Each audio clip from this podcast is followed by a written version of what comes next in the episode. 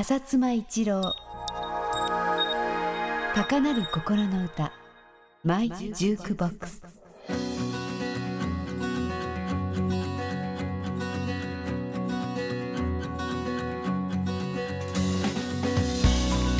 こんにちは。フジファシックミュージックの浅妻一郎です。この番組では私がこれまで聴いてきた楽曲とか出会った人たちのいろんなエピソードをお話したいと思います。今回は私がこの業界に関係するようになった当時のことを特にヤマハミュージックとのつながりそれからその後日本放送でアルバイトしたことなどについてお話ししたいと思います。そもそも僕がこの音楽業界の端っこのところにつながりを持つようになったのはキングレコードが提供してた「魅惑のリズム」っていうラジオ番組が放送されてました。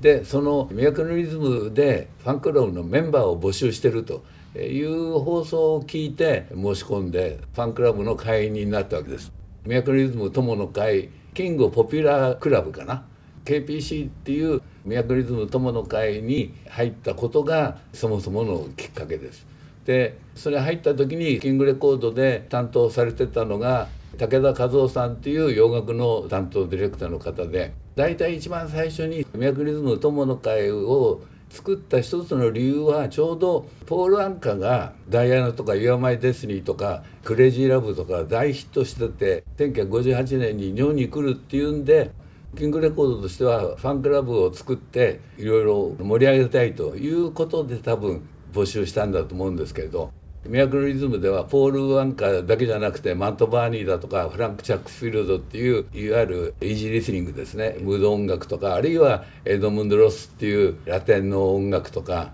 フランスやイタリアの楽曲とかいろいろあったんでまあそのファンクラブの中でもポール・アンカーの好きなポピュラー研究会に所属したんですけどそのポピュラー研究会が中心になってキングレコードとしてはポーランカファンクラブっていうのを作ってポーランカの日本の来日を盛り上げようとしてたわけです。で僕もそのポーランカファンクラブに入ってでポーランカが日本に来てその一番最初のポーランカのファンクラブの会長の方はまあ僕ら高校生ですからすごい大人の人に見えたんですけどまあその石井さんって言われてましたけど石井さんが会長をお辞めになると。僕がそのポーランカファンクラブの2代目の会長に武田さんから任命されたわけです。で58年にポーランカが来たんで多分59年ぐらいですね62年になったらですねポーランカがそれまで所属してた ABC パラマウントから RCA ビクターに移籍してしまったんです。まあ、ポーランカとしてはそれまでの ABC パラマウント時代のどっちかっていうとティーン向けのアーティストから RCA みたいな大きなところに移っ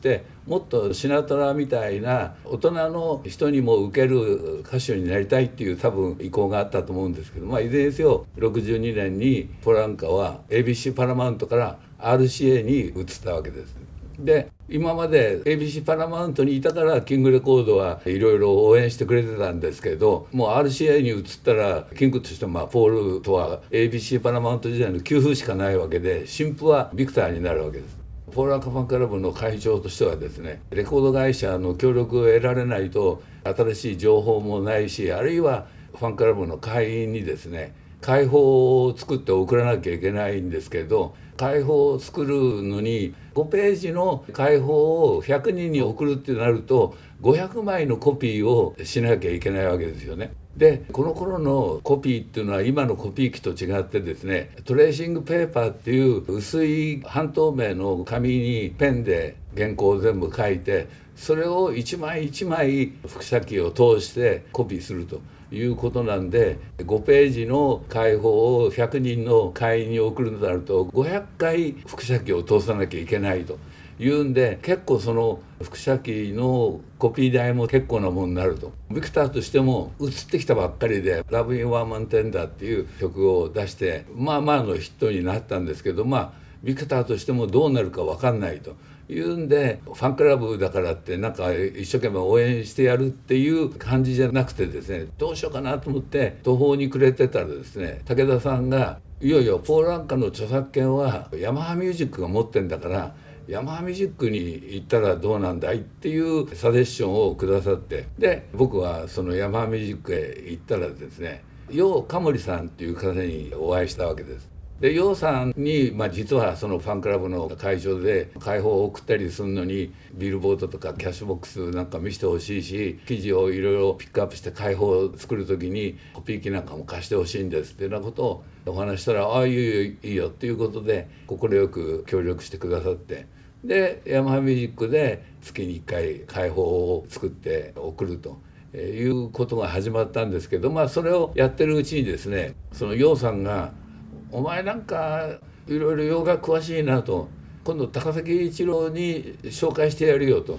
いうことを言ってくださったわけです。で僕高崎一郎さんっていう人はラジオの声では知ってましたけど実際お会いするまでどんな方か知らなかったんですけどそんな偉い人なんだろうと思ってまあともかくよろしくお願いしますって言ったらヤマハミュージックっていうのはですね今の銀座の山のお店がありますけど道を挟んだ裏側にビルがあってそのビルの2階にオフィスがあったんです。でそこから有楽町の日本様まで歩いて高崎さんのとこに会いに行ったわけですけど高崎さんは用が紹介するなら来週から電話リクエストの選曲をやれっていうことを言ったんでですねびっくりして「え高崎さんあの電話リクエストの選曲って番組の肝なのにそんなの僕がやっていいんですか?」って言ったら「用の紹介だから大丈夫だろう」って言うわけです。でそれはですね後で気が付いたっていうか分かるんですけど実は楊さんはですね僕の前に亀渕明信さん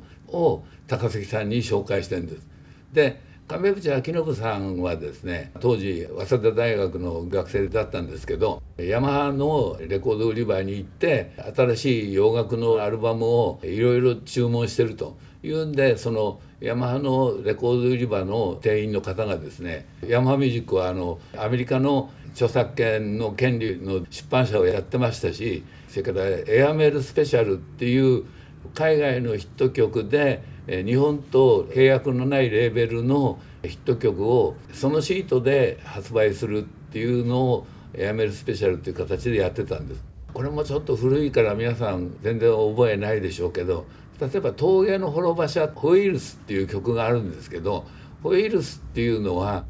日本ではビリー・ボーンの演奏ですごい有名になってたんです。でも実はこれのオリジナルのヒットはストリング・アロングスっていうインストゥルメンタルグループで、まあ、日本ではそのビクターから出てたビリー・ボーンのバージョンで「峠の滅場所」はとっても有名だったんですけどそのヤマエアメールスペシャルでストリング・アロングスの音源が発売されたりしてあこれがオリジナルなんだっていうのを知った人がいっぱいいたわけですけど僕もその一人だったわけです。であとまあ例えばフランキー・アバロンとかフェービアンとかっていうアーティストがいたチャンセラーっていうレーベルなんかもそのエアメルスペシャルから発売されてたしマツコの知らない世界で今リンダ・スコットの「I've told every little star」っていう曲のギターのフレーズかなんかがすごいうまく使われてるんですけどこの音源なんかもヤマエアメールスペシャルで日本では発売されていました。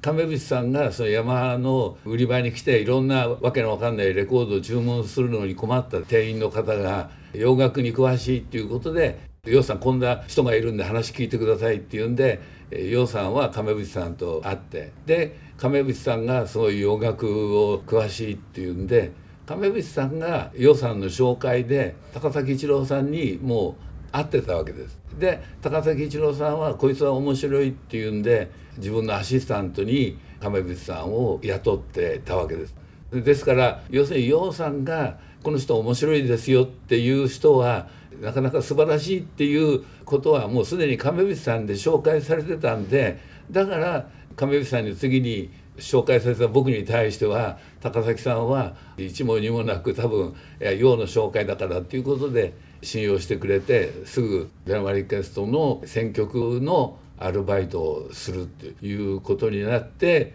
それを何週間やってたらすぐ高崎さんはですね「あお前この電話リクエストの他に健太島さんっていうディスクジョッキーがいらして健太島さんがやってた番組と三木あゆろうさんっていう健太島さんも三木あゆろうさんもとってもいい声されてましたけどそれぞれの番組の選曲構成をやれということでヨンさんから高崎さんを紹介されたことで電話リクエストの選曲それから、えー、健太島さんと、えー、三木あゆろさんの番組の選曲構成っていう仕事をするように、えー、なったわけです。